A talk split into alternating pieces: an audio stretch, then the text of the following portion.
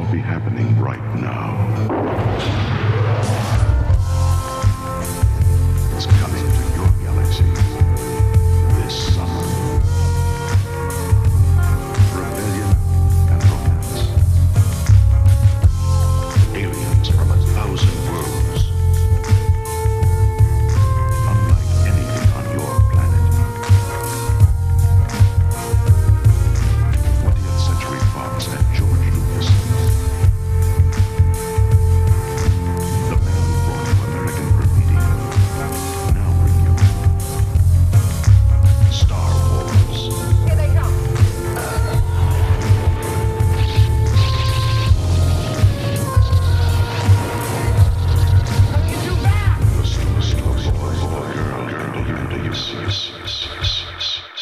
Everybody, and welcome to episode 15 of the Wookiee Genome Project, the Star Wars podcast that's about all things Star Wars and also things that are kind of Star Wars and also things that are sort of related to Star Wars and also some of Star Wars' distant cousins. And, uh, you know, the list goes on. So, anyway, I want to get back to the amazing conversation I had with the, the brilliant and uh, delightful Miss Katie McCort. Um, this is a continuation of our conversation that uh, that I kind of cut short in episode 13, and it's it goes some interesting places. Just you know, bear with us. It is not. It's still sort of related to Carlos Castaneda's Tales of Power, um, but it doesn't touch. We kind of moved away from that a little bit and, and sort of went down our own uh, went on our own little journey. Anyway, like I said, without further ado, that was that was a little bit of a do, but we'll we'll uh, we'll roll right right into it. Without additional unnecessary ado, uh, here's the rest of that conversation. Buckle up. So let me break this down a little further here. So according to Tales of Power, this this other world, um, this this Nagual idea, um, can only be truly unlocked, and a man can only become a warrior. Um, but by changing the state of mind, by ceasing this internal dialogue, um, specifically this idea of self pity and these personal feelings that that people carry with them, and um, they should also, on top of this, act always without expecting anything in return. So this sounds very much like the Jedi. So all of this Luke Skywalker is absolutely terrible at, um, because Luke, and, and really it's, it's, it's what makes him an interesting character. I mean, he carries with him a very strong internal dialogue that, that dictates how he thinks about other people, you know, specifically the people he loves, and more importantly, how he views, you know, himself. And, and as I was saying, this idea of this legacy. And, and this legacy is really like acting while expecting this reward of being the hero and, and this burden on his shoulders that he believes he carries and he doesn't want to let go of. And a lot of like the, the, the scene on Crait is him realizing that there's more important things than just like his own, again, like his own self-pity and, and this idea that he, he not only failed Ben and his sister, but like he failed the world. And, um, he has just this very strong sense of just complete self-importance. I mean, he says it himself because I was Luke Skywalker, a legend. Um, so yeah, Luke's entire arc is, is really this idea of, um, you know, I, I, I failed everybody. And, and this stems from this emotions and this thought process that, um, you know, Luke never let go of because like he's, he's always one with this mentality. And I mean, because when he had it in the original trilogy, it led to great things. I mean, he saved his father, you know, the, Yeah. the empire was destroyed. So this is really, he never listened to Yoda because what consequences did he see? Um, so Yeah, I mean- finally it's biting him in the ass. Yeah, I mean, in a sense, like the stuff he does, I would say is still portrayed as a mistake. The reason why it doesn't end up ruining everything, like when he goes to confront Vader on Cloud City, when he when he goes to confront Vader again in front of the Emperor, um, which is insane when you when you think about like what like what nobody tells him is how powerful the Emperor really is. And the thing is that he can take the consequences without breaking. And that's what makes it so it's not a mistake. And in a sense, that's what he learned. That's the idea of do or do not. There is no try. Like the spirit of that is not like, don't try. It's, it's, uh, it's like, don't approach something as if it's not, it might not happen. Like you've got to get rid of the possibility of, like you got to get rid of that, that like, you know, like uh, Don Juan would say, quiet the internal dialog or as a, a Buddhist would tell you is you've got to, um, uh, achieve a state of actual meditation. And the way that, uh, uh, Castaneda explains it of like how it used to take him a long time and he had to like take peyote and stuff like that to, to get into like a, a meditative state. that now he can do it almost as like on command. And although that sounds weird and awfully convenient, that is what I don't know from experience, but that is what uh, most people would tell you who who have been doing meditation in some form or another for the better part of their lives uh, is that they can just kind of drop into that state very quickly. And when you, and the point of doing that is supposed to be that you're, it, you, it gives you perspective. And so you don't look at yourself. You're not, it, it, it is the idea is it, it is like quieting the, the cruel master of the mind, right?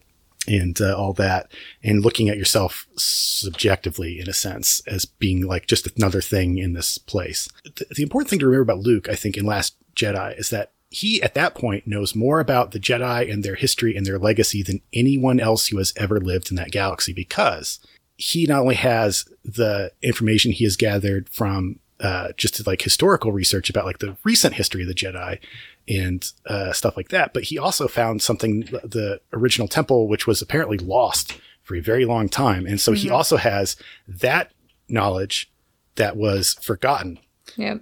and abandoned. So he has that and that. And then he's in this weird position because he's like the Pope of a religion that has no followers.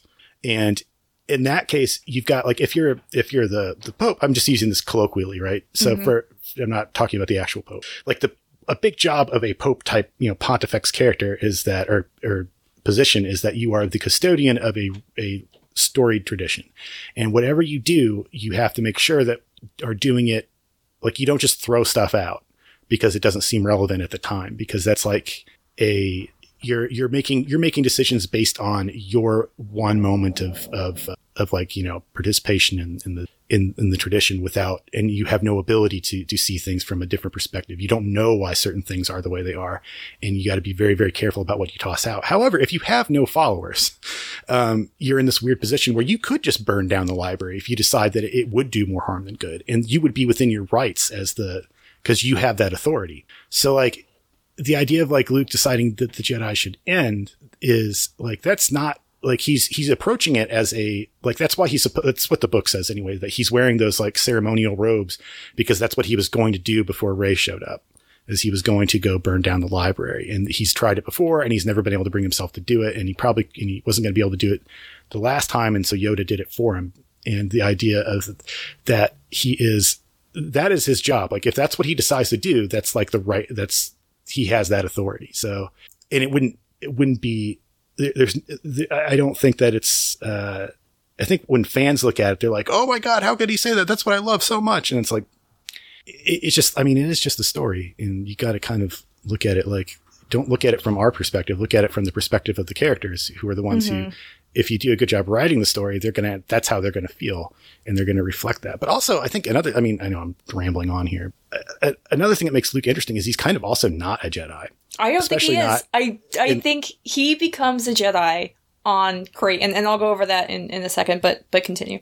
Yeah. I mean, in a sense, like, okay. So again, Luke's, Luke's, uh, history and his reality is not the reality of the prequels. Like the prequels exist and they are referenced, I think exactly twice, very subtly in The Last Jedi.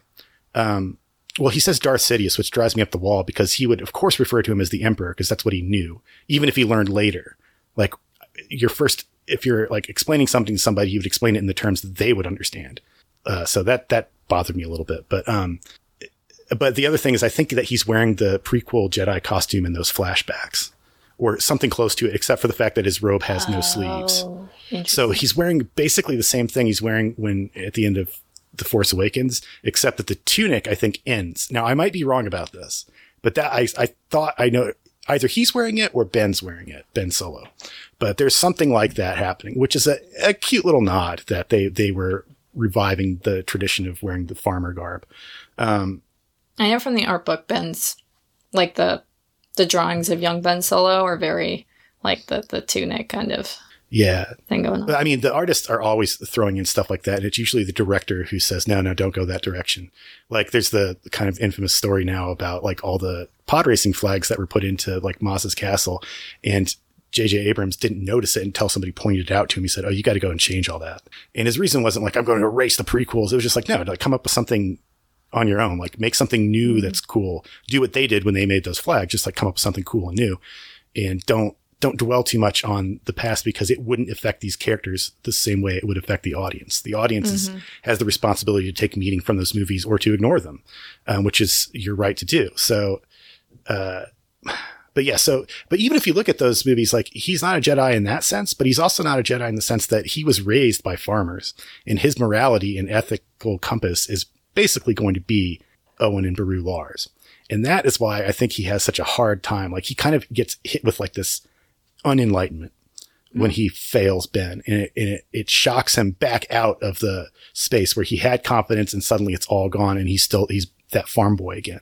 And Well, he's the not thing worthy. too. You know, he was never humble, which is fine. I mean, that's. I think this all makes him a more interesting character, but he's just not. You know, this cut and dry Jedi type, really. And frankly, that that's not that interesting, in my opinion, Yeah. for him to be like that. Well, he acts more like Yoda and and Ben Kenobi than he does. I mean, that's what he knows. That's what he actually knows.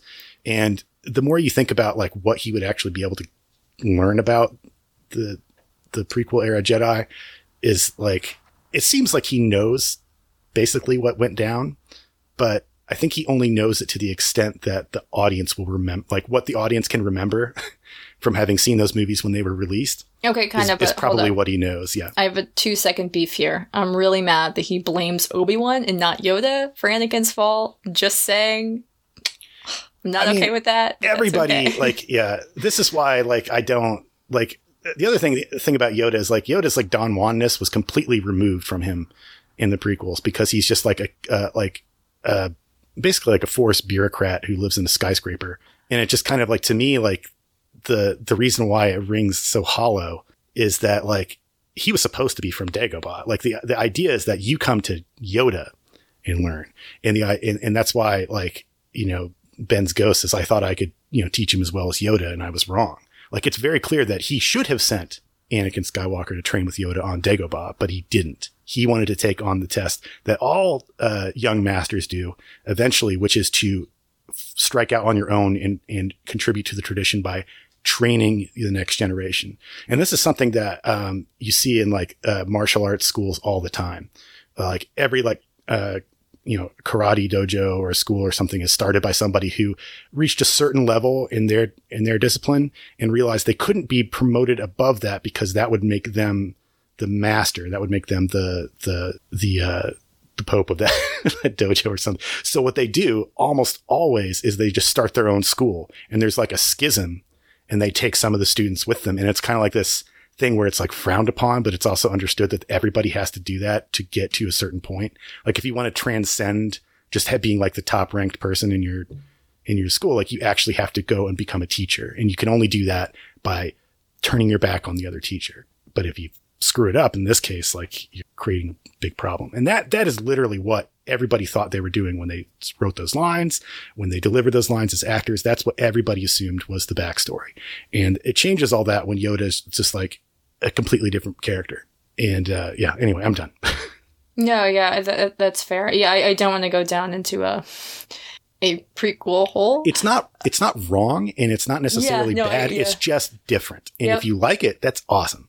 But if you don't like it, you can be forgiven for kind of not paying attention to it because it doesn't, there's a lot of internal like dissonance there that doesn't really, I don't, I don't know. I just feel so sorry for Yoda. Like, oh, see, I'm I'm not a Yoda not, fan. no, I don't feel sorry. I mean, I feel sorry for like the idea of like, y- did you see this recently? Like uh, Frank Oz, uh, he subscribes to my theory that Puppet Yoda is the only real Yoda.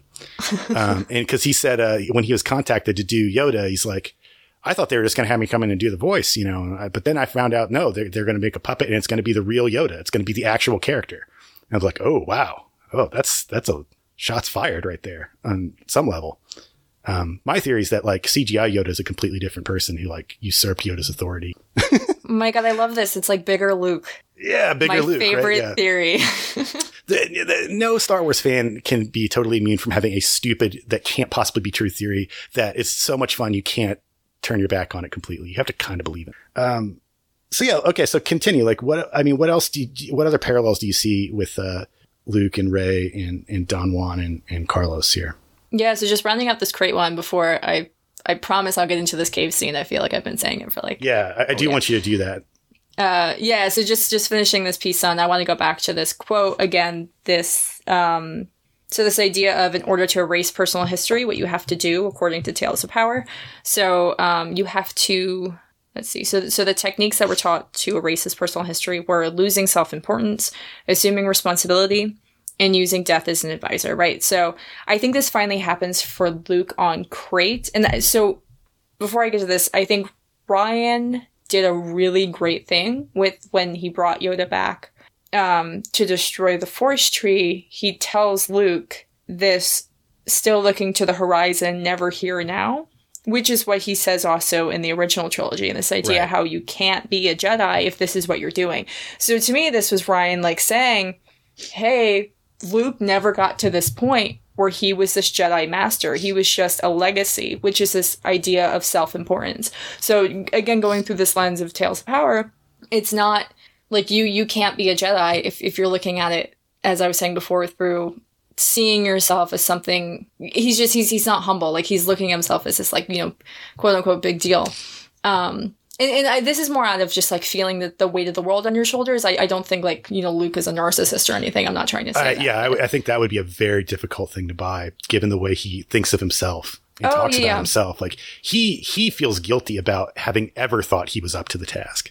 Sure In my but opinion, like I yeah, go ahead. But I still think like he still holds this idea. And again, none of what Luke ever does comes from a bad place. Like he's my favorite character. I'm really not. I know it kind of sounds like I'm bashing him. I'm not. Um, but it still equates to this idea of being so stuck within your, your own emotions and what you feel like are your own failings because you couldn't let them go. And then again, when I was saying like he never had to because it always worked out for him. Um, so, so really what he's doing on Crait is he's finally assuming responsibility for failing his nephew and and leaving the galaxy to to what it has become and then also you know what may come to pass. And at the end of the day like this is not his burden. Um and he he pays for this responsibility with his life and, and in doing so quite literally uses death here as an advisor. Um, and he finally becomes you know this one with the force which remember tales of power says that that once a person erases erases personal history and understands it this is the quote act of dealing directly with the nagual um, again like the force. So this is um uh this goes back to what yoda was saying in in empire again and this idea of you know don't look towards adventure, which which Luke rejected this, and he he looked for that adventure, and he let his emotions guide him to to both good and bad outcomes. And really, I I don't. All right, let me just go to this this one other passage from Tales of Power, which Sure. is this idea of um the warrior becoming part of the Nagual. Since I keep dancing around this, um, all right, so this so. All right, so the Tales of Power reads A warrior acknowledges his pain, but he doesn't indulge in it, Don Juan said. Thus, the mood of a warrior who enters into the unknown is not one of sadness.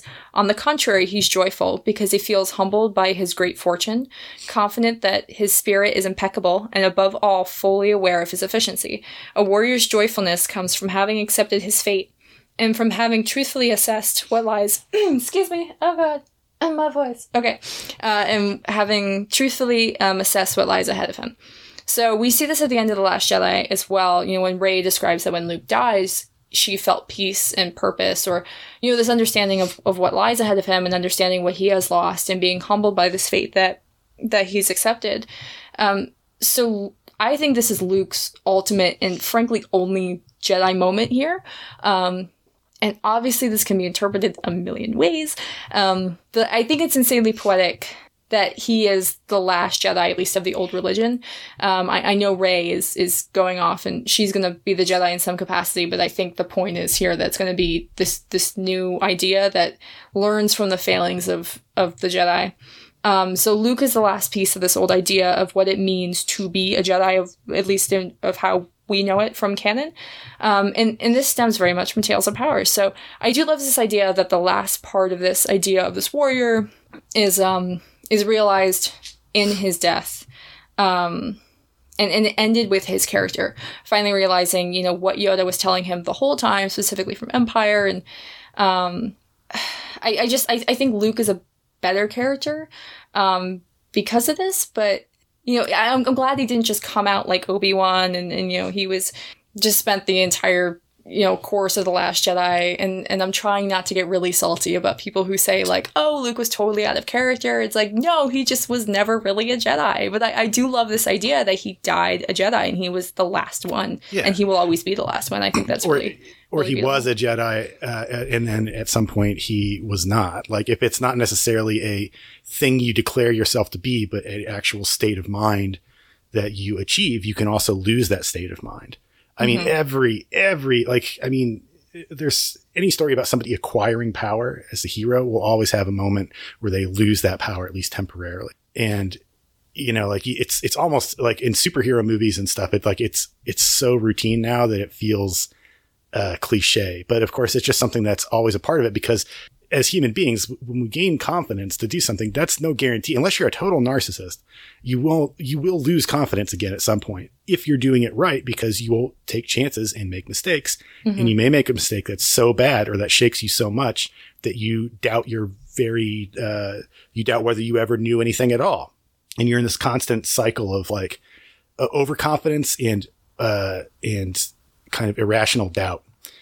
And uh, that's like a normal person, I think, on some level is like that. And uh, I'm not really sure where I'm going with this, but I mean, no, like- no, I, I just he's he's a more interesting character because he realizes this at the last minute. I think. yeah, personally. I mean, full disclosure here, like I, I, although I love digging into this kind of stuff that you can find in Star Wars, uh, in these movies, and I know that like there were a lot of influences and stuff that were drawn upon it. Like I am kind of much more of the like strict, uh, textualist kind of idea of like the first job was to tell us a compelling story. And to do that you have to kind of do a lot of the same you're, you're using you're drawing from the same bag of tricks that everybody does. And in that sense unless you want to have a character like yoda who's super powerful but doesn't doesn't get a lot of screen time um, you're going to have to put some flaws or or uh, liabilities or weaknesses in a character to make it interesting. And like so, even Ben Kenobi is uh, he's an old man and he's he's enfeebled and he has great power, but he's also like his greatest power is just like his his uh, kind of his discipline and his uh, ability to to approach the problem um, kind of from a different uh, perspective. So like he, he does, and he also seems to be like this wasn't intentional at the time, I'm sure, but it's kind of this interesting result of people forgetting as they wrote new Star Wars movies what Ben Kenobi could do because nobody ever does it again. So he can like project sounds and stuff from his body and other very Don Juan esque things. Like he can make the weird dragon noise and and like create like like pe- cause people to flee in terror. He can cre- generate um, like low rumbling noises in the distance to make the stormtroopers look away. So he can he can do the tractor beam. I mean, there's really cool stuff that he does that just you never ever see again. And uh, but it's also like it's implying that like at a certain point he's learned how to fight without fighting, and that he he like he picks his battles and like he's going to he's going to do what he has to do. And of course, like what he does for Luke at the end, which is Alec Guinness's idea, was to die. Um, and to show Luke like both a, a, a sacrifice and to free Luke to go on his own journey and also to like give himself the sufficient power to follow Luke everywhere he goes if he needs to. And, but it's, it's mostly like it just serves as, as an example. It's like, it's showing that even the power of, of someone like Darth Vader is limited and there are things beyond even his understanding. There's something to achieve there mm-hmm. that is beyond like the, the, even just like just swinging a laser sword around. It, it goes well beyond that. Yeah, so let's um let's go into this idea of the journey of the cave. Um, so this is a passage from Tales of Power that um I think can apply to both Rey's forceback, her own journey into the cave, um, and then of course, um, Luke's Empire journey into the cave. Um, so Castaneda has found himself drawn to, and, and you were um, saying this earlier, but so he's drawn to this what he perceives as a man behind the bushes. So the book reads um, This time, however, I felt I had the upper hand, and I refused to explain or to think anything at all. For a moment, I had the impression that I could hold the man and force him to remain where he was. I then experienced a strange pain in the pit of my stomach. Something seemed to rip inside me, and I could not hold the muscles of my midsection tense any longer. At the very moment I let go, the dark shape of an enormous bird, or some sort of flying animal, lurched at me from the chaparral. It was as if the shape of the man had turned into the shape of a bird. I had the clear, conscious perception of fear. I gasped and then let out a loud yell and fell on my back. What was that? quick aside here, this is literally what happens in The Force Awakens. So Rey is Oh, yeah. running and sees a dark figure emerge from the bushes. She panics, falls backwards, says, What is that? Um, I'm not saying JJ read this book, I'm just saying it's weird. Anyway, Yeah. so Don Juan says, uh, You had an appointment with knowledge. So further on, explaining this idea, the book reads, Don Juan said that the call of the moth, so this is this bird is, is later called a moth, um, in the chaparral was going to aid me. If I paid attention to it, it would tell of imminent events. He stressed that if um, sorry, he stressed that he did not know how the communication between the moth. So this is related. So this is that man in the bushes, as I said, and then it's just yeah, it's just I don't know. It, it becomes a moth. I really don't know how a bird becomes a moth, but whatever. So um, the communication between the moth and myself was going to be established. Neither did he know what the terms of the communication would be. He urged me to feel at ease and confident and trust my personal power. Um, all right, so let's unpack this here. So it relates to several of these vision scenes, as I said. So this moth is warning him of uh, imminent events. So this is reminiscent, at least for me, of both Darth Vader and Luke's cave vision, as well as Kylo and Rey's force back, as well as Kylo again um, from behind the mirror in Rey's cave scene. I know that's controversial. That hasn't been confirmed. It's in the art book. I'm calling it Kylo from behind the mirror. Whatever. Not really there to. That's a, that's another rabbit hole, right? Or like whether it's one figure or two behind the mirror. Yeah, I mean, well, it's two, and then it merges to one. I'm 150% convinced that one figure is Kylo. The two, I can't speak to. Um, but from from hints in the art book, like their faces were supposed to be split, and I think we were originally supposed to see him, but it it ends up as a shadow, which I think is way cooler.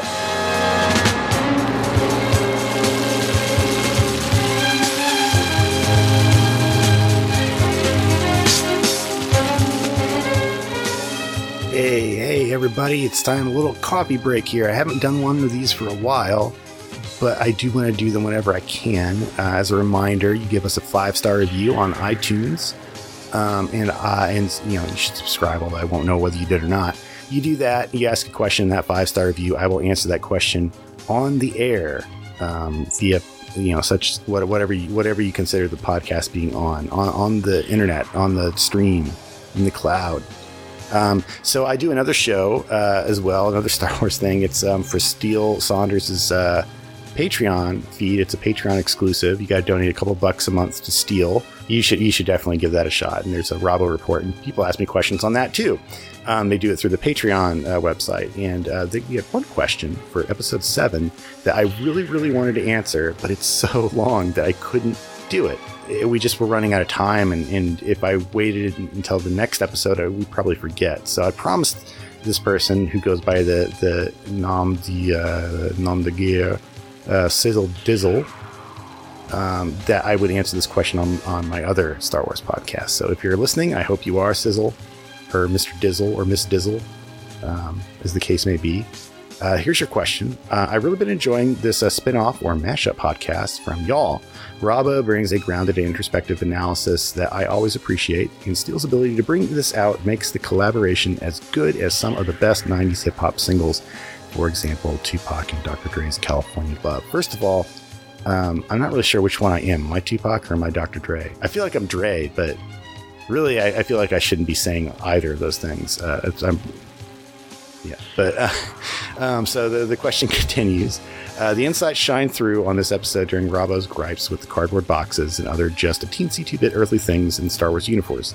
I want to push him a little bit further and ask about his thoughts on commodity sales in the universe. From Mos Eisley's Cantina to Watto's Junkyard to Dexter Jettster's Diner, it seems that the buying and selling of commodities are exactly the same in the Star Wars universe across multiple planets as they are on Earth. That is, when Obi Wan, Luke, and Han enter the cantina, we don't question the fact that bartending is a thing, that someone owns the bar and sells drinks to patrons. Watto's refusal to take Republic credits speaks a little bit to rejecting centralized currencies, but this isn't explored in too much detail. Do you find this a little, perhaps as even as much as or even more earthly, I guess, as, as cardboard boxes in our space opera? Um, or is this a form of social relations where beings of all types can sell their labor power to someone smaller or larger to survive? It is so culturally ingrained that it's seemingly obvious that even in a galaxy far, far away, that's how production and sales would occur. Furthermore, is exploring alternative modes of production something that you would want to see in a spin off material? For example, Star Wars Resistance. In part, I'm thinking about this because of a recent clip by Lucas I watched where he identifies as an anthropologist in artistic endeavors and was wondering why he didn't explore other forms of pre market social relations. Keep up the sick work, y'all, and sick is spelled S I Q Q. Kudos for that. Kudos with a Q. Uh, and thanks for everything. Well, let me just say you're welcome for everything, Mr. or Miss Sizzle, uh, or Dizzle. And uh, that is a crazy, crazy question. And I, uh, as a as a connoisseur of crazy sci-fi, fantasy, geek questions, approve. Uh, just uh, first and foremost, let me give you a thumbs up because I don't know how many people in the world this would ever have occurred to, but uh, I'm glad that one of them, this must surely be a, serious minority, um, one of these people uh, thought to ask me the question. So, I mean, I have no definitive answers. I don't know. But what I will say is that, yeah, I mean, it is an interesting thought. There's so many things that Star Wars as a, as a setting takes for granted. And one of those is just the idea of a, like, you know, capitalist system market economy where you exchange money for goods and services. They barely get into like the value of money or the the buying power of money. Um, Phantom Menace, I will give it credit for. Um, I mean, although it is basically just to justify a plot point because the Jedi should have money and, and Amidala should have money. Um, they it shouldn't be easy for them to get what they want, so they just say, "Well, on Tatooine, we don't accept your Republic credits; they're worthless to us." But they still do accept money, which is interesting. We take it as a given, but it's not. And this is something that the kind of thing that you see explored sometimes.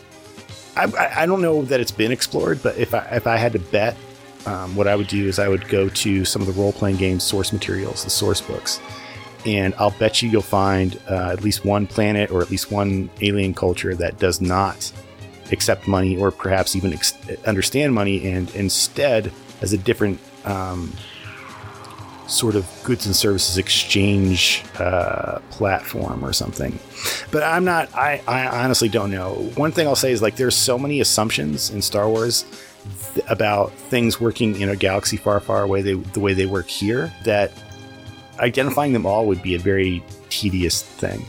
The, the, the secret sauce, right? The, the, the, um, the Thousand Island dressing on the Big Mac of, of Star Wars cinema, uh, storytelling, or whatever. The appeal of the series, I think, is truly the setting. Um, the characters, over time, have gained uh, a lot of appeal on their own right. I mean, we just had, the big uh, Darth Maul cameo and all that. I mean, that's, you know, not my favorite character, but you know what? It means something to a lot of people, and that's why he's there. But at, at the beginning, the reason why Star Wars stuck with people is not because the characters are like super new or original, or it's because um, the setting was so intriguing. And the only way you can do, and, and it explains nothing about itself, by the way. Like the the Force is just slightly explained. Han explains a little bit about how hyperdrives work, and that's about it. Everything else in the universe, everything else in that galaxy, in the original Star Wars, in most other Star Wars movies, is not explained. What instead they do is they put it in the context of something we understand from Earth, and they allow our brains to fill in the blanks. As long as they don't have to tell us how the blanks are being filled, we'll do it ourselves, and we won't feel like it's earthly. What we'll do is we'll focus on the otherworldly elements. But you don't ask questions about like, well, who are the sand people? What's their deal? It's like you know that they are basically filling the same purpose as like say, you know, the Comanche or Cherokee Indians would in like a Western movie. You don't need to understand these things. Uh, it's kind of like how the Millennium Falcon should be more sophisticated than any uh, anything we have on the market today. But in reality, like the way they describe it, the Millennium Falcon is really like a you know 1932 Ford Coupe, right? It's a hot rod. It, it, it- it can it's no more complicated than a hot rod. Whereas any car that any of us drives, unless we drive like an old you know vintage car, is probably infinitely more complicated than the Falcon would be. The reason why it does this is because it, I think that's part of the secret sauce. Is it want that the, the setting wants you to fill in the blanks in your head, and they don't want to challenge your assumptions too much about the way things work. I mean, you can fill in the blanks yourself. You don't need to understand what the laws are in Canto Bight to understand that um, they're getting arrested for a parking violation, which is draconian, right? Which is ridiculous. Nobody gets arrested for that unless the place is very unfriendly to those who do not have anything. You know, like you, you get it, you get it. Like there's that stuff's there. That's the secret. So you know, does it make a whole lot of sense? No, but you know what makes even less sense than than the the system of trade in Star Wars is the fact that ninety percent of the aliens are basically humanoid. They are of human proportions. Like, of all the possible shapes and sizes of, of living creatures in the galaxy, why aren't they microscopic? Why aren't they 25 feet tall? You know, it doesn't, uh, why isn't it like an intelligent gas that just kind of uh, expands and condenses as it, as it sees fit? Why do people communicate with uh, language, like like spoken language, when they can communicate with smells, or communicate with songs, or or communicate with uh, with furtive glances? You know, I mean, it's it's that's the realm of pure sci-fi. If you really like that stuff, and as I have a feeling that you do, uh, check out uh, the weirder sci-fi authors, like the stuff that stuff that really did inspire um, George Lucas. I am always going back to Isaac Asimov's work. Always. Uh, there's so many little ideas in there, and he's a guy who barely touched on the concept of aliens. But you can also look at uh, Arthur C. Clarke's work. Um, he did talk a lot about. He wrote a lot of books about coming into contact with the remnants of alien civilizations. Not necessarily meeting the aliens themselves, but just what would it be like to find an alien spaceship? And how would it be shaped? And how would it work? And what would it do? What would power it? Um, these are things that I think Star Wars cannot get into too much. Now, like I said, the role playing game stuff that can get into it. The books can get into it. But if you see it in a movie, it's going to be weird because you don't want people concentrating on the weird stuff. You want them to be on autopilot. You want them to be along for the adventure. So, a long question and hopefully a sufficiently long winded answer. But now we'll get back to the show. It's, uh, again, this is episode 15. I hope you are enjoying this as much as I enjoyed doing it. It is, it is uh, one hell of a toboggan ride. Back to the show. Thanks, Mr. Dizzle, or Miss Dizzle.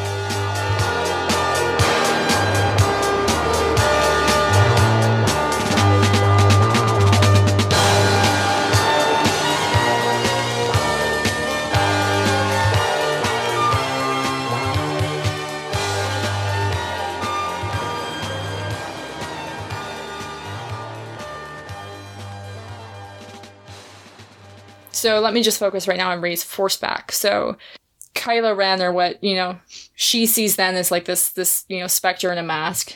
Um, does warn her of this imminent event, and and that is of course that Starkiller base battle. Um, and then just in general, their face to face meeting.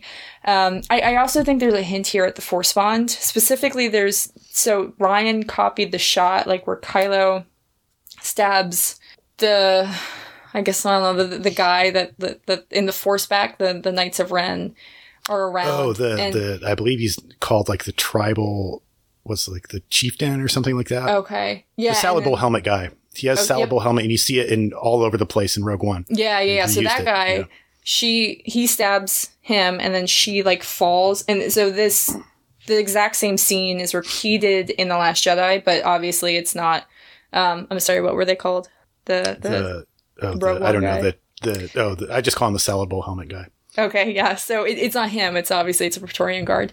Um, but but there's a lot of hinting at imminent events in this force back scene. So um, Rey also has this other scene where she has this you know appointment with knowledge. Um, both times where she's confronted by Kylo Ren. Um, and I, I think this idea of this appointment with knowledge is better exemplified in her mirror cave scene. Um, because she does, I mean, you know, thinking this should be her parents who, who aren't there and, and they aren't part of her future and they were never supposed to be, but she reaches out and touches Kylo Ren's hand, granted, not unknowingly from the other side of the mirror. Um, and and Kylo has always seen like you know since the Force Awakens like I don't want to get too into the weeds into this but he is like the literal Jungian shadow in this case. So you know he's this other half of the Force who she could easily become. Um and, and then of course she comes face to face after she touches his hand she comes face to face with herself um and, and many people have made this connection but this is very much like Luke's cave scene but it's it's Kylo instead of Vader, and I think the meanings are very different, but but the illusion is, is definitely both there. So, um, so Luke, so this part's so interpretive, right? So so Luke could either he could be seeing Vader and and then himself, right? He cuts off the mask and it's himself. So, um, Luke could have either seen this as like he has this predilection towards the dark side, and as the son of this Force user, obviously he doesn't know this yet, but you know he can he's the son of this force user who can harness both the light and the dark equally. So he's either seeing this knowledge that he that it's a symbol of evil and it's it's in his blood and this is what he could become, or it's just saying like this is your father and it's more or less this is what you can become like like a Jungian shadow type ideal and it's more mm-hmm. like hey this you know I am your father moment is about to happen. So I th- that's left up for interpretation. Yeah. I like the former personally that he is seeing it more as like the shadow of himself. Yeah, I would say like it, yeah, your true enemy is actually yourself. Like Darth Vader is, is periphery, um, is a is a possibility. Um, I, I think that like my suspicion is that there is no correct answer, and it's something Sure. that was meant to be uh, mysterious. And because if any of these things ever is like has a one to one correlation to an actual answer, then it becomes uninteresting to the audience. Like it's supposed to be confusing and like it can't it can't it can't be like a puzzle piece that just fits to something else directly. So like I think that like there it's it could be a lot of things. I think in, in that movie it's like it could be like oh there's a little bit of you and Vader, there's a little bit of Vader and you, or oh you'll be you'll be tempted to the dark side, or or you brought your weapon in with you and that's like the wrong answer. And also what Yoda says is like what, what do I find in there? Only what you bring with you. I mean it, it is literally himself. That's Right. it. He's created his own demons and he is his own the greatest threat to his own safety. And I guess you could say the same thing with Rey. Like a lot of the Rey cave thing, I think, I don't pretend to have any definitive answers for sure, but I would say that it is very much like this. Um, I guess like there's a it, it's the, it's a similar thing. Like nobody tells her to go in there. She's she goes in on, on her own. She's called to it, um, and uh, it's like this idea of like I guess it depends on how much how thoroughly you think she deluded herself into thinking that her parents were coming back or that her parents were more important than she she uh, than the evidence would suggest, and that or just anything like once once she realizes she has some kind of power that is unnatural or supernatural, whether she feels like there must be an explanation for this that makes sense. Um, so who knows, like where where the delusion comes from, or how how how how thoroughly she was deluded. Um, but I mean, she calls it back. Like it's something that that Kylo Ren knows about her because it, in the same way that by opening his her mind to his forcibly, he kind of like this is something that the Force Awakens did not do a good job of explaining, but I, I feel like it's what you're supposed to understand is that Rey's like ability to do stuff comes from her seeing into Kylo Ren's mind, and it's like, oh, 100%. I, I like- thought it was obvious though because like they had this like mental exchange and then all of a sudden she can mind trick. yeah, and he he shuts her out like like like she's poking around in his you know in his uh, innermost thoughts, and which she is because she tells him something that he wouldn't admit, and it's true based on the way he reacts. And so like the idea is like that by doing that, not only do you know something about him, but you also like acquire some of his sort of whatever whatever allows him to access the force or to use to do things you're aware of the possibilities on some subconscious level. And but that's it could also be you know completely terrifying. Like you got i mean what's interesting is it doesn't teach you how to fight uh Um, I mean the the novel, or at least the Last Jedi novel, said more on it does. And you know what's actually really interesting, and this is something where unless you're like playing back the movie and like gifting it, you won't necessarily get. But Rian very deliberately has Rey like all right. So you, you know the whole scene where she's fighting the she's like practicing with the saber and she cuts the rock in half. Yeah. So Yeah. I don't know the source for who found this out, but somebody gifted it together with the final scene of Kylo fighting on Crait, and she does the same moves that he ends up doing. There's also that scene in um, the throne room where she does like the spin with the lightsaber and she screams at the guard, and that's exactly what Kylo does in The Force Awakens when he like twirls the lightsaber before he screams traitor. So there are very obvious Yeah. mirrors. here's the other aspect of it is if you look at the way Rey fights with the saber especially in force awakens but even in the last jedi she holds it all wrong and she's holding it wrong because she's holding it as if it were a stick Yeah. because that's what she knows how to fight with and she's still using it as a stick even uh, on Ahch-To, she's swinging it around in a way that makes absolutely no sense for a lightsaber. Wait, are you talking about the backwards grip? Yeah, that's, yeah, no. So that's what Kylo does on Crait. he- Like he does all this backwards grip stuff. I'll have to. Yeah, I'll look at that. Um, uh, yeah, I mean, it's just- entirely possible that he's he's of course like it, there's no question that it's supposed to be that there is something was opened up between them that that cannot be necessarily controlled or understood and Sure. would affect them in ways that they would not recognize and would be subconscious. But the way that Rey fights, especially in The Force Awakens, because you get a better look at it, the way like once she trusts the Force, she you know her fighting style changes. When she starts out and she's losing, she's fighting the way she thinks you're supposed to fight with sword. And then when she trusts the force, like kind of trust herself, because that's what the ultimate metaphor is, right? Is like trust yourself, rely on your instincts.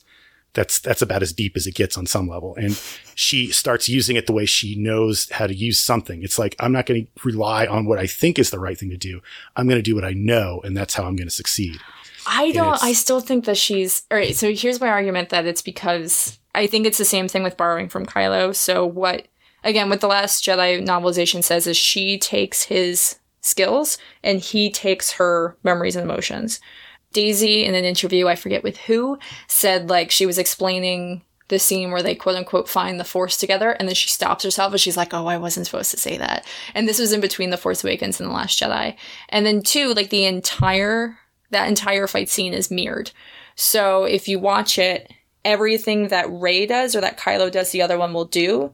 So like, you know, she cuts at a tree and then he cuts at a tree and the trees fall parallel to each other as he's advancing towards her. As soon as they hit the cliff, is when she goes back at him, they basically repeat the same steps and then they end in that like yin and yang thing, right? So that whole scene is very um distinctly mirrored to show how they like I mean they are the yin and yang in a lot of ways, right? So they they borrow well again she's borrowing more from him at that moment. He's not really borrowing from her, but it, they- elaborate this on this more in the Last Jedi as well. But I, I think it's deliberate. I guess like just to, is there any way we can tie it like we kind of abandoned the basic idea of this but it's I mean there's only so much you can say about it because at a certain point it is really has nothing to do with Star Wars. So it's like on some level like you do have to sort of say like okay it's its own thing. But I mean the, Oh, wait, so let's talk talking about the ending. Power? Yeah, should we talk about the ending of Tales of Power and then and then call it a, a, a show? Sure, just really quick, I just want to. Uh, so one more part to the cave scene. Actually, I have a lot, but I'll just do this one dialogue, which I think Yoda more or less says the same thing. Um, so Don Juan says, um, so he's talking to Castaneda. You held that thought, and naturally, you had to find ways to make the world conform to that thought.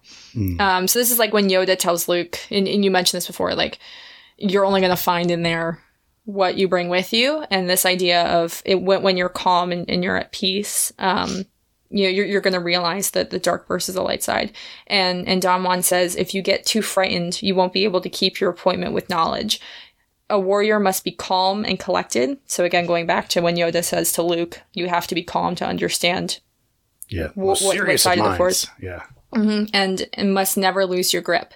And then Castaneda says, I'm really scared. Um, moth or whatever, there's something prowling around out there in the bushes. And then Don Juan says, Of course there is. So this is like when Luke is about to enter the cave and he comments on the darkness, and Yoda is like, Yeah, of course, this is a dark place. Um, so yeah, that, that part I felt like the dialogue was you know, a little little too close for me not to point it out. Yeah, that's. I mean, there, it is definitely there. I mean, the whole thing about like the force being a thing that you do not like. This is not like a a fun thing to learn about. It is a uh, journey of self discovery and of, on some level, like just existential terror, uh, especially for Rey, uh, who has no initiation whatsoever before like the floodgates are opened. She kind of like stumbles across the now. I mean, my personal theory, or not theory, but maybe just like what I would like the story to do is to acknowledge that while she was younger, just her time spent in isolation, like there were forced things manifesting themselves on some level at all times. And that's probably why she was just left alone. Um, like at some point, like, I mean, she was given to Unkar Plutt, like basically as a slave, but she, did she buy her freedom? I can't imagine that would happen. So at some point, I like- know. so the Force Awakens novel says something about how she was was free. It wasn't like a she wasn't in like a slave situation. So yeah, I, I, I oh, but yeah, I see what you're saying. Yeah, I don't know.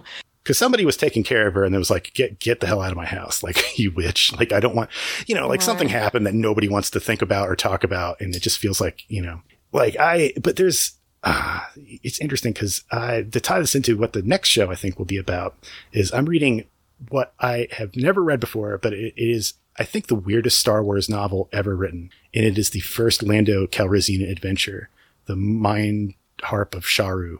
It is It's awesome. crazy. it gets so weird so fast. And it is very much like it's like there's no force involved at all. But he's like seeing things that do not like make literal like you cannot make sense out of them like shapes that exist within other shapes that are too small to contain them and like there's a i don't remember the exact words but like he has this key in his pocket and like if he looks at it for even a few seconds it it makes his, him feel like his brain needs to throw up or something like that.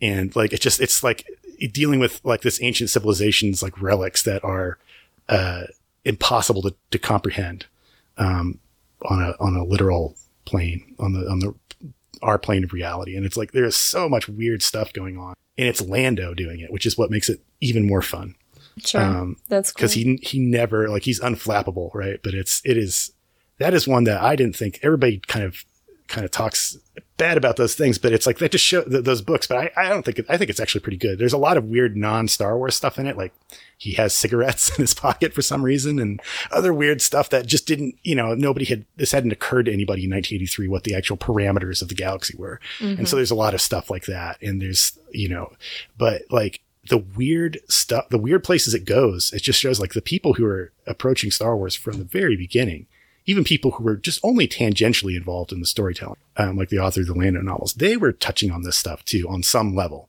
And it's always there. And if you're always like the, the coming to terms with the unknown and the un, like as, as Don Juan would say, like the, you're thinking about like your, your brain is going to try and force you to make sense out of it. And you can't learn anything that way because you're not opening yourself. You're just trying to, you're trying to explain things. You're looking for an explanation and there can be no explanation. Um, and that I think is like in a lot of ways, like the way Rey's fate kind of ends up is like she thinks that she sees the answer and the, and she may be seeing the answer, but she's not, she doesn't understand what the force does. And the whole idea of like, it just shows you things, but it, you have no clue what reality you're being shown and what, what message is being sent and what agenda the force has. And is it really benign in the first place, which it might not be. Um, I think that's something that the movies haven't explored yet, but it's possible uh, that the force has its own agenda and is not necessarily, uh, beneficent. I think it 100% has its own agenda. And I, I think they, they're going to do that in nine because they've already gotten to this point with the, the Rey and Kylo thing where clearly they are, as I was saying before, like they are a part of, of yin yang, which people have written um, hundreds of pages about. I mean, there's a lot of stuff on this. So I'm not yeah, gonna, I mean, it's again, in the, it's in the text of the movie itself, right? Oh, I mean, yeah, it's like powerful light and the powerful darkness, and the light rises to meet it. That I mean, that is it's such an obvious thing. It's like if you don't, Yeah, I just I think it's more complicated by depending on how you look at Ben Solo and how he came to even be dark in the first place. Um because because like here's the thing, like if if we're taking that literally, so if we're saying that Rey Rose or the, say like the Force quote unquote created, I'm not calling her like an immaculate conception child. I'm just right? taking Snoke's words at face value, right? If she was created to combat Kylo, it would mean that he rose in the darkness at age 11, right? Oh, Which I see. would mean, wow. right? But so from everything we know, and this plays into just a bigger thing with with what's gone on between him and Snoke, which we have like these little like you know hints at and I, the, Right. the last jedi novelization gave us the most in terms of like you know snoke was targeting him since he was a baby so he had this child like turned against his parents since he was 11 but he fought that until he was what in his early 20s until he realized oh crap snoke's right because here's my uncle trying to kill me. Um so then why like if he fought that for that long why did Rey rise in the light when he was 11 taking it literally? Or it could just be this idea that of you know the force awakening?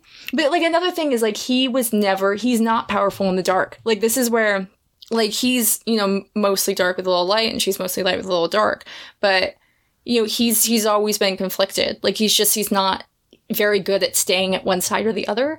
Um, and especially since the darkness is so manipulated out of him since he was you know a child. So I, I think it's there could be a twist in nine and i've seen people speculate this where and like full on credit to Knights of Rant podcast, who they have this Harbinger of Doom theory, which I still think could come true, where it, as far as the Force is concerned, Rey was the dark one and Ben was the light one, and it all got screwed up. And I'm still holding on to that theory. One, because I really like it, I think it's good. Yeah. But two, because from what we've heard so far about who Ben is and who Rey is, it doesn't quite make sense with Ben's characterization. Yeah. But I again, mean- that's also a rabbit hole, so that's Yeah, all I'm going to say on it. It's kind of one of those things that it's like, you know, they leave the door open to this stuff because they don't want to make the decision until they have to. I don't like everything we know about how the story is planned out tells us there is no plan. And if you believe there's a I plan, I disagree with that. I disagree. I, 100%. I, I don't. I, I, I gotta say, like everything we know now, is it, could it all be some huge con? Yes, it could be. I don't think it's a huge con. I think they have specific things planned out. The Kylo Rey storyline was definitely always planned out, and I think a lot of it was also taken from Lucas's notes. Um, but like things like Finn's journey and even things like Luke, I, I don't I don't think those were entirely planned out, and I don't think everything that happens or like how it's done between you know in, in Rey's story or in Kylo's story, I, I don't think they're planned out to a T. But I think it's very obvious from tropes that are used in The Force Awakens that they've had a plan for how they want to develop that, especially on like a lore front, right? Because that, like, if you go down into this idea of like two people are going to balance the Force, like, you have to make sure that your lore makes sense. Like, this isn't, I just don't see them gambling with that. assuming balance is even in the equation anymore, which Fair. I don't think it is. I think because it's something that was made up for the prequels and didn't make any sense in the first place, and trying to fit it into the original trilogy doesn't work at all because nobody talks about it. And then it also doesn't like it just like moving it into like to balance the force out. Like it's something that well, no, uh, um, I can't I can't really say that because it's like the without the Jedi there could be no balance of the force is what uh, Max von Sydow says at the beginning of the force. I don't know what this means or what he thinks it means, but he's talking about like there the Jedi need to exist in order for there to be orderliness to things. Like they have to be there to to to. I mean, I don't know what that what whether that's supposed to mean anything, but I, I can't say balance isn't really a part of the equation. That wouldn't that can't be. You can't say that. I, think want to say the- that, but I, I'm probably wrong. I think what the sequel trilogy is doing is everything in the prequels that didn't go well in terms of this idea of balance that they had in the prequels was all set up on one guy. So it doesn't work that way. You have to have two people doing it. I mean, that's the point of having like it, and it's not like even like with this thing that people say that you know Ben's gonna go to the light. It's like I don't I don't think he is because that I mean that ruins the whole and unless they subvert it, you know, and, and Rey I, I don't think Rey's gonna go darker at this point. But you know, it- it's this idea of now having two people on to balance quote unquote balance the force compared to just one, which doesn't work, right? And and Matt and Martin had an interesting tweet about like how that gray Jedi concept can't exist in canon because the dark side corrupts, right? So like you can't Yeah. be like 100% like I know um so one of the big things in the last Jedi was the prime Jedi uh well I don't know what was it like a water It was a mosaic. in- Yeah. At the bottom of like a reflecting pool. That yeah so I mean see- that was supposed to be one guy but I think both of those parts are going to be existing and yeah. in, in between two people so they can i mean that's one wrong they're gonna write another one is like even on just an example outside of this like this bigger lore thing is like just the idea of what happened to the clone troopers and you know i'm very passionate about this but Yeah. just like like the too long didn't read on this is like in the prequels you have the clone troopers who establish these identities and then had these chips in their brains and they lost it and they became you know brainwashed super soldiers Right. but in this the sequel trilogy, you start with them being taken as kids and turned into these brainwashed super soldiers, and then they, at least through Finn so far, you see them gain their identity. So it's the opposite, which is also why I'm betting on like a huge stormtrooper rebellion at nine, because like they're they're be very cool. clearly reversing things in the prequel trilogy. I mean, and, and not like in like a retcon way, just like in a the Force is fixing yeah, what's happened this, to it. This is always what I thought would be like the craziest thing they could do is have uh, nine begins and it's like let's say like ten years later or or a little bit less. And what if like Kylo Ren is a uh, effective and um, largely uh, like like he brings order to the galaxy and is not a horrible monster. Like what if he tries to do good? but it's an authoritarian good. I mean, I think that would be so anti Star Wars in a way because it just it just muddies the waters too much. But then again, like I guess everything's up for grabs now. But I don't know, like I don't know how much I'd like it, but that would be a crazy thing to do. Is not have him turn light or like Sure. good, but just have him be like, what if like uh you know like like a fascist dictator were uh, a good-hearted person who didn't do anything too evil, you know, like or or something like that would be a weird thing because then it, it, it's. But then I- it gets yeah I don't know that's No, I, I, I- I hate this idea more and more the more I, I talk about it. hate it. I think my biggest issue from that is from a character perspective. It wouldn't make any sense because we haven't seen any example that Kylo can lead anything, right? So, I mean, he's just he's not a leader. He's not True. supposed to. Like, like Leia literally spells it out when like, oh God, was it Clarice Indian, whatever her name is in Yeah. um, uh, Bloodline is like, oh, okay, well, does Ben want this planet? And Leia's like, my son? Like, no. Uh, like, he's just not, that's not in his characterization to actually be good at, like, leading people. It's Um, true. I just Like, don't see it happening. It's it's pretty clear. Like what I like about him is that you get to finally see what would happen if Darth Vader followed through on his uh, desire to overthrow the Emperor.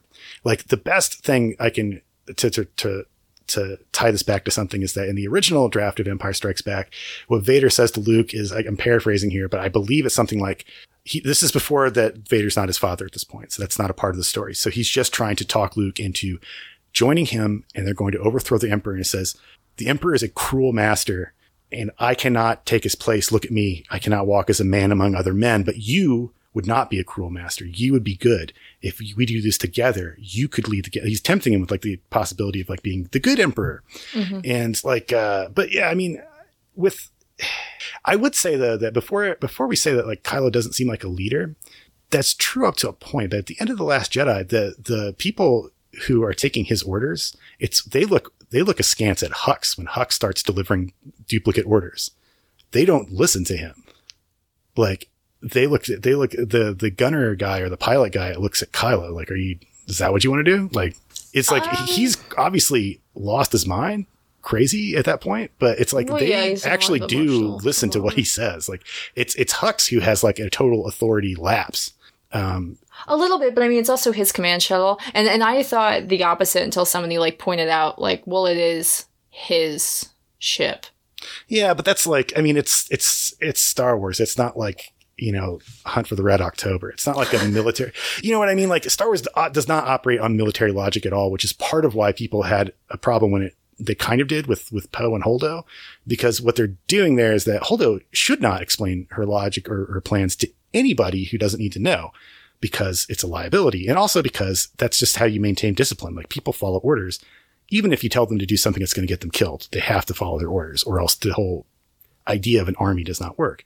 And it's really weird in Star Wars because Star Wars is a thing where there's like, how many rebel generals are there? There's like 50. There's like, there's like one rebel general for like every three pilots. It's insane, you know, because it's not taking this literally. They don't, it's all just like high uh, adventure type thing. But yeah, I don't know. I mean, you know, every time I say something like this, then something else happens to say like, no, Well, I think, So and I we'll s- wish there was just one line in The Last Jedi that established this, but the novel, and it was like my biggest takeaway from the novel, is how to not rule out Hux for nine for trying to pull something. I mean, one, the entire Stormtrooper army is under his methodology, or at least it was his father created it, right. and then, you know, he's now leading it. So they're, that's his army, right? And then Two, he has this idea of like leading everything through technology while he was being held back constantly by this like quote unquote old guard who was Yeah. essentially like, you know, because like Snoke didn't care. Snoke was just like more concerned on what can I manipulate. Like, can I manipulate Kylo into a Vader 2.0? Ooh, I can. Cool. I don't care about anything else. Yeah. Um, but you know, it was his idea to do the tracker. And well, like when he's talking with with Peavey in the novel, there's this like whole idea of like, um, he it, it- he just he yeah he has this line about how like he sees everything as like this must be technologically sound and that you know the people who are left over from the empire just aren't listening to him so now if he has free reign to start doing that because i just like kylo doesn't have that kind of military mind he just wasn't like he was a war dog and he was like trained very well over decades Yeah. to Like just like follow Vader, whatever right? Snoke was saying Darth yes Vader or no have. Yeah. no, and you know, like they are the same. Like yeah, in, in that sense, like neither of them are leaders. But um, Darth Vader is is a little bit different just in terms of how he approached rising to that point of power because like it very much was like like Palpatine went up to him and exploited what was already there and I think the novelization for Revenge of the Sith does a way better job of this than the movie than than explaining like what Anakin's feeling in terms of the emotion that he has and, and the failure that he feels from losing his mother. Um and, and so Palpatine basically just has to push over some dominoes and he's done. What Snoke did with Ben is a lot more malicious because essentially what he's done is like he's targeted him as a child and he's taken these moments in his life which probably you know which which he was sensitive about but it wasn't like it, it wouldn't have turned into what it was right? So like he turned into like oh like his parents like his dad always being gone and they touched on this in one shot or with one shot last shot. And um you know like his parents saying behind closed doors like oh maybe he is a monster. And so snoke took these moments exploited them, manipulated them, heightened them, and then once he felt like this extreme emotion towards them, shamed him for feeling this emotion at all, and made this idea that sentiment equals death. That's what happened to Anakin. Don't idolize him, idolize Vader. Hmm. So I think it's two completely different scenarios. They're both not leaders, but you know, Vader taking over the Empire, I think would have been a very different thing than whatever Well- Kylo's going to do now, and they could do a lot. Yeah, like it's it very open ended. on what your goals are. Like if Kylo doesn't care about what the First Order does, he just like he's in control, and that allows him to do like to focus on whatever thing he's trying to accomplish on his own. He has his own like like little evil space wizard goals, and then it's like, but I'm also in charge of all these things, and they they can do what they want, and just like the Emperor lets his like whole like the Imperial Navy basically runs the government as far as we can tell. And like even Vader is subservient to some of them. And, uh, like he is uh, a hatchet man at best. And, uh, but like, but the Emperor is like not really involved in that stuff. Like it's, it's always like you're always on dicey territory when you look to like novels and stuff for explanations because that stuff's just the easiest thing to change. And a lot of it is, uh, like, and they would, they, they did it in, in, I'm speaking just from a little bit of like personal history with this is like I went through the whole like you know the legends canon was like the canon at one point and it they did the same thing. They like tried to explain what the the emperor was doing and it it's uh it never fit with the movies. It always was a little bit off. And then when the prequels came out they changed it again. And it's kind of like it just it seems like the point of the emperor is that he was very hands off um and he what his concern was is just doing like evil stuff. And the big attraction to Luke Skywalker was like, oh boy, this guy, yes, excellent. This will be so much fun. Like that's all he cares about. He doesn't really care. Like he has no real goals. He's already accomplished his goals. And so like if that's what, but it's if you, but you can't do that with Kylo, I guess, because you have to. He's a main character now, and you got to stick with him, and he's got to have some other thing he's trying to accomplish. That's what makes me most worried about nine is that I don't know what the characters are trying to do now. They have to establish that. Yeah, no, I mean like Kylo kills Snoke and then like over his dead body just like essentially regurgitates everything that he's been told for two decades. I mean, what else are you gonna do? You know, like that's it, it would have been ridiculous if he just like Oh yeah, I can be Ben Solo. That's fine. Like I've heard this like argument, like, oh well, he's turned down redemption twice. It's like one, it's been a week, and two, it makes no sense from a writing perspective to have this character who's like been with this like evil, you know, what a sense, what essentially in like you know the the fairy tale canon that this is inspired by. It's like the evil sorcerer who puts a spell over the kid. Um, So it, it doesn't like you know. So yeah, so he's like over Snoke's dead body, and he becomes exactly what Snoke said he was going to be, which is this idea of like the child in the mask who's just running around doing things that Darth Vader did. Like they have him force mm-hmm. choking and they have him like, you know, strutting down runways and like, or whatever those Yeah. are, the, the walkways and like throwing his cape back and like yelling. And it's just like, I, where mean, he is now is not his goal, but he doesn't know where to go. Like he's never been alone in his head, at least from, from what Yeah. we can get so far. They better explain this because I'm so sick of all this just being in the novels. And so we're just like, well, the novel said this. It's like, yeah, but they haven't said that in the movie yet. And I was like, well, wait for it. Like, It could, I mean, it, you know, and just the thing about the, the novels are still good. It doesn't matter. Like, you don't have to worry about like everything in them isn't reflected on screen. Like, it's, that's that version of the story. And you kind of like some of them I like and some of them I don't like. With what, what's interesting, and just to bring this back to Castanedated finally, is uh, it kind of occurred to me that, um, that like that moment where the scales are lifted from both Rey and Kylo's eyes, where Kylo is certain that by saving Rey's life, and killing Snoke that he has gained an acolyte and that he is not going to be alone. Uh, he's got he's not in this on his own anymore. He doesn't have to rely on Snoke. He can he can cut ties to everything and start a new thing. He's convinced there's no way that Yeah. she's not going to follow him, and she is convinced of the exact same thing. But for her, there's no way he's not going to come back with me. And they're both wrong. Of course, you would think that if you're deluded, like if you have if you have uh, convinced yourself that you have the explanation, but you didn't earn it. Just like if you if you try to make sense out of things, you impose a narrative on this like mystical element, the the force that doesn't do necessarily what you tell it to. You know, it, like it controls your actions and it obeys your commands. But which is it? Is it telling you to act, or is it you know making you feel like you're doing? You know, it's everything you read into it is a mistake at some point on some on some level. And it's like that's what's interesting is they both kind of realize at that one moment, oh my god, I made a huge mistake. Like, Sure. Well, I mean, I wouldn't call it a mistake, but just um, not getting the whole picture. Because they both saw that they like, no, I've seen it. You're going to be the one to turn, or you know that that. Well, kind of no, so Kylo saw her pass. So Kylo assumed, based on the fact that, like, oh, you were left alone to die, so was I. Like, not, you know, that's what he thinks. Yeah, So in, that- in his head, he's like, well, of course you feel the same way, because, like, what the hell else exists, right? Because that's how he thinks. from a darker standpoint, he thinks he knows what she wants. Well, yeah, and she thinks And- that he knows what he like. It goes both ways, right? Like that's Right, what's I mean, so interesting he- about their their scenario. Yeah, I mean, she thinks that he's going to, to do like once Luke rejects her, it's kind of like I need somebody to like. I don't know where else to go. Like he's the only Yeah. other option, but he's evil. But maybe he's not evil, and it's just wishful thinking at that point. And it's kind of like I think it's a little bit more than wishful thinking because like they do like she does believe strongly in in both like what she does feel in him. I mean they have that force connection, and then like but the, the you know the thing with like sensing his conflict, um, and then also like yeah, you know the, the vision obviously. Yeah, I mean, and the whole like, um, I mean, we will we we can touch on this in a separate episode. I'm kind of cut this episode in half. um, I think that'll be just fine. But like, we could talk about the the romantic angle of it at some point because there's different ways that that can be accurate, and one of them is that like she doesn't actually know what love is, and uh, she is getting just like he doesn't. He's been, to, for lack of a better term, perverted by his association with Snoke. But No, sure, like yeah, as I said, like he's brainwashed to think sentiment equals death. right, and, Well, and- not and brain. Well, whatever. I'm not going to jump down that. She's so desperate for belonging that the one person who will accept her is. I mean, she's been abused essentially, but it- more from neglect than than uh, you know the Snoke style abuse.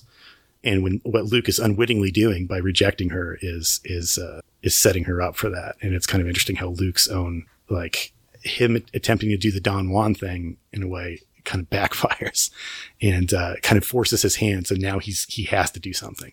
He has to get involved, or else this is all going to be you know Sure, but like he again, like he does this thing twice where like if he didn't break up and you know frankly, I'm, I'm not gonna say that, oh, this was lazy writing. Like, no, like this is like Luke would have broken up the thing in like the hut scene, but like if they all right, it's just like let's just say theoretically, Luke never came in and they started talking through okay, like one big thing with this is like literally they just have huge communication issues. One because like the plot calls for it and two because they're just both insanely stubborn, which is like, you know, again cuz he has a thought process that like like both of them like a lot of this story is like them breaking down barriers that keep them from finding their own identities, right? So with Rey, it's like she's she's been lying to herself that oh my god, no, my parents are alive, they're gonna come back for me, and he's like, no, just move past that now.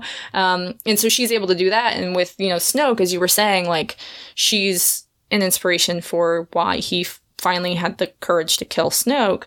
But you know, at that point, you now have these two characters who are like, okay, well, now I'm like ready to like find out okay well who am i without the influence of anybody else or even in Rey's case without the influence of what i've been telling myself. Um and it's it's that you know he they, they have to figure that out by themselves. Like they can't it, it, erases the point of finding your own identity if they have to like not like lean on each other. Like i'm not saying oh they can't help each other but it's you know he like kylo especially has to figure out like within his own head because he's never at least again like what we have an understanding of like he's never really been alone in his own head. So he has to like figure out where he's gone wrong um, and then you know what's been been done to him and, and what's been told to him that's wrong and but i think the point of the throne room scene was like they are stronger together. They just it's not that easy, right? Right. Just So- like Luke and Vader would be stronger together, but they can't really Sure. be like I do not buy like the Vader total conversion, like deathbed con- conversion thing. Like he doesn't do anything to redeem himself. What he does is one decent thing. He finds one shred of humanity that's Right. left in himself and he accesses it to do one basically selfish thing, which is to end his own suffering of watching his child suffer. Um, like it's not about like it, death means nothing to Darth Vader. Like he doesn't care. I'm gonna die, whatever. But he doesn't what what it mean like the, the what's meaningful of what he does is he just digs in and finds the last bit of humanity he has. There's some little piece that he's been storing away that isn't totally corroded, and he accesses it, and then he can die. And it's mm-hmm. like that is what's important about what he does. Is it's not the point that you can always come back and be a hero again.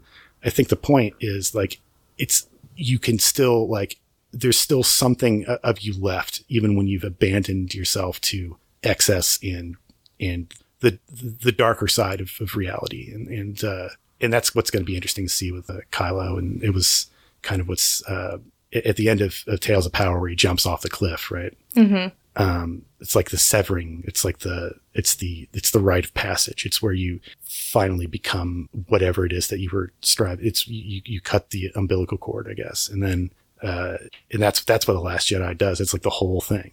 And it's like, but then the problem is, is like, okay, but now I'm plummeting to my death. So, you know, it's like you're, you're on your own and, uh, you are kind of left to, you're not even left to your own devices. You're kind of trusting in like the kind of whatever the cosmic forces are. And, uh, you may not come out of it, right? It's the, it's the whole thing that Don Juan says. And Like how, how much of the, of the infinite can you touch before you cease to be an individual? Um, anyway, I think we got to wrap it up there. That's yeah, no, late. sure. I mean, just feeding that then back into Star Wars really quickly, I think that's why nine is going to be very mythic, in my humble opinion. if they do good. I mean, that's, that's the one I'm well. most worried about.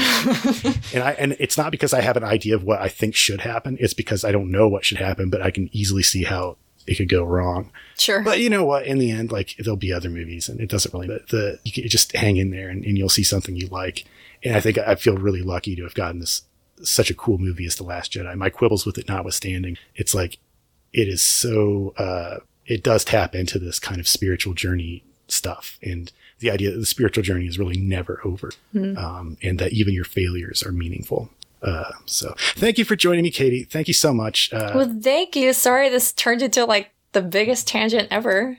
That's why, I mean, I, I brought you here for that reason. And, and I, I'd love for you to come back whenever you got anything on your mind, or if there's ever anybody else you want to, uh, give a platform to, that's, that's good too. I like all that stuff. Do you feel, uh, any closer to enlightenment? No, but I hate self help, and I still don't really know much about the New Age movement. So I'm the It's, bad it's kind of like, yeah, I mean, it's kind of like what ended up happening to Castaneda himself. It's like, it's so inwardly focused, it can become solipsistic, where it has nothing to do with the better good. And you're just alone there on your island with all your power. Um, and, uh, it, it, but it, then it's just really, it's all about you. And of course, like you're, you're missing the point.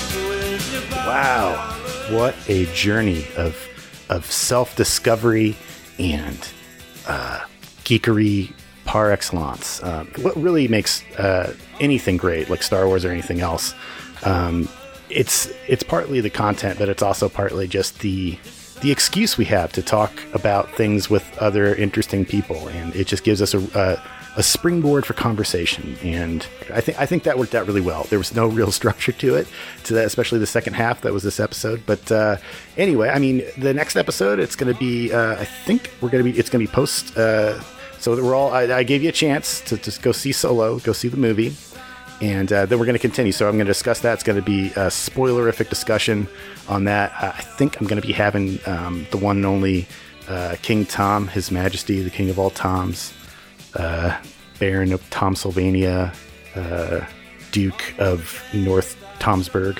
Um, he's he, we're going to be talking about the other origin stories uh, for Han Solo that are out there. There's actually a, quite a different, uh, you know, there's some strange uh, things going on. There's some similarities, there's some differences. Um, but the stories of how Han and Lando met, of how Han got a start, how Han met Chewie, uh, his, his uh, life of crime and daring do. Um, there was another way that went once upon a time. It is actually really good. It's probably my favorite part, my favorite little era of the the old expanded universe timeline. And even though it's not around anymore, it's not canon anymore. It's still very interesting, and it's uh, a very good story. There's some very good stories in there. They're not all good, but they're mostly good. It's definitely worth hearing about, especially if you uh, liked what you saw in the movie and you just want a little bit more, just something else. Doesn't really matter whether it's canon. I I I, uh, I submit to you respectfully that it does not that what matters is is it a fun story and is it true to the character? And in most cases it is definitely uh, true to the character and is really fun. Um, but anyway that's it. So as always i implore you I, I beseech you gentle listener get on itunes. Subscribe to the wiki genome project. Tell a friend to get on itunes and subscribe to the wiki genome project. Do all that stuff and, and give us a five star review. Leave a question in that five star review, and you can. I will answer that question. And and also uh, uh, tell your friend to leave a five star review and ask a question. I will answer that question. And um, I look forward to doing this as regularly as possible. I uh, apologize for the the hiatus, but you know I'm, I'm making it up to you. I think I, I, I as I do, the longer I do this, the, the better idea I get of what uh, I want to be, what I want the show to be. And I guess it just has to be a little bit weirder, a little bit looser, a little bit less structured uh, than I anticipated at first. But I think that's for the best because you know what? There's a lot of podcasts out there, and many of them are on the merits better than I could possibly do. I cannot compete with some of these people, but what I can do is uh, is get weird, get crazy, get a little nuts. You want to get nuts? Let's get nuts. But yeah, so if you want to hear me, uh, if you like hearing the sound of my voice uh, and you like it going directly into your ears, straight to your brain, uh, you can hear even more of that. Uh, I talk about video games on a podcast called Hardcore Gaming 101. Um, we just uh, probably have our 101st or 102nd episode up by now. It's been going on for uh, a little while, and it's it's a really good show. Even if you're not like a super fan of video games, if you just are a casual player, but if you like the history of things, or if you like just weird stuff in general, and you like uh, the the fun of, of hearing people who uh, enjoy something talk about it together, it's a it's a really is a great show. I'm very very proud of it. Uh, if you like this episode, make sure you uh, say so. Say so on Twitter. Let her know. Let me know. And anyway, that's it. I'll talk to you later. Or until next time. So long!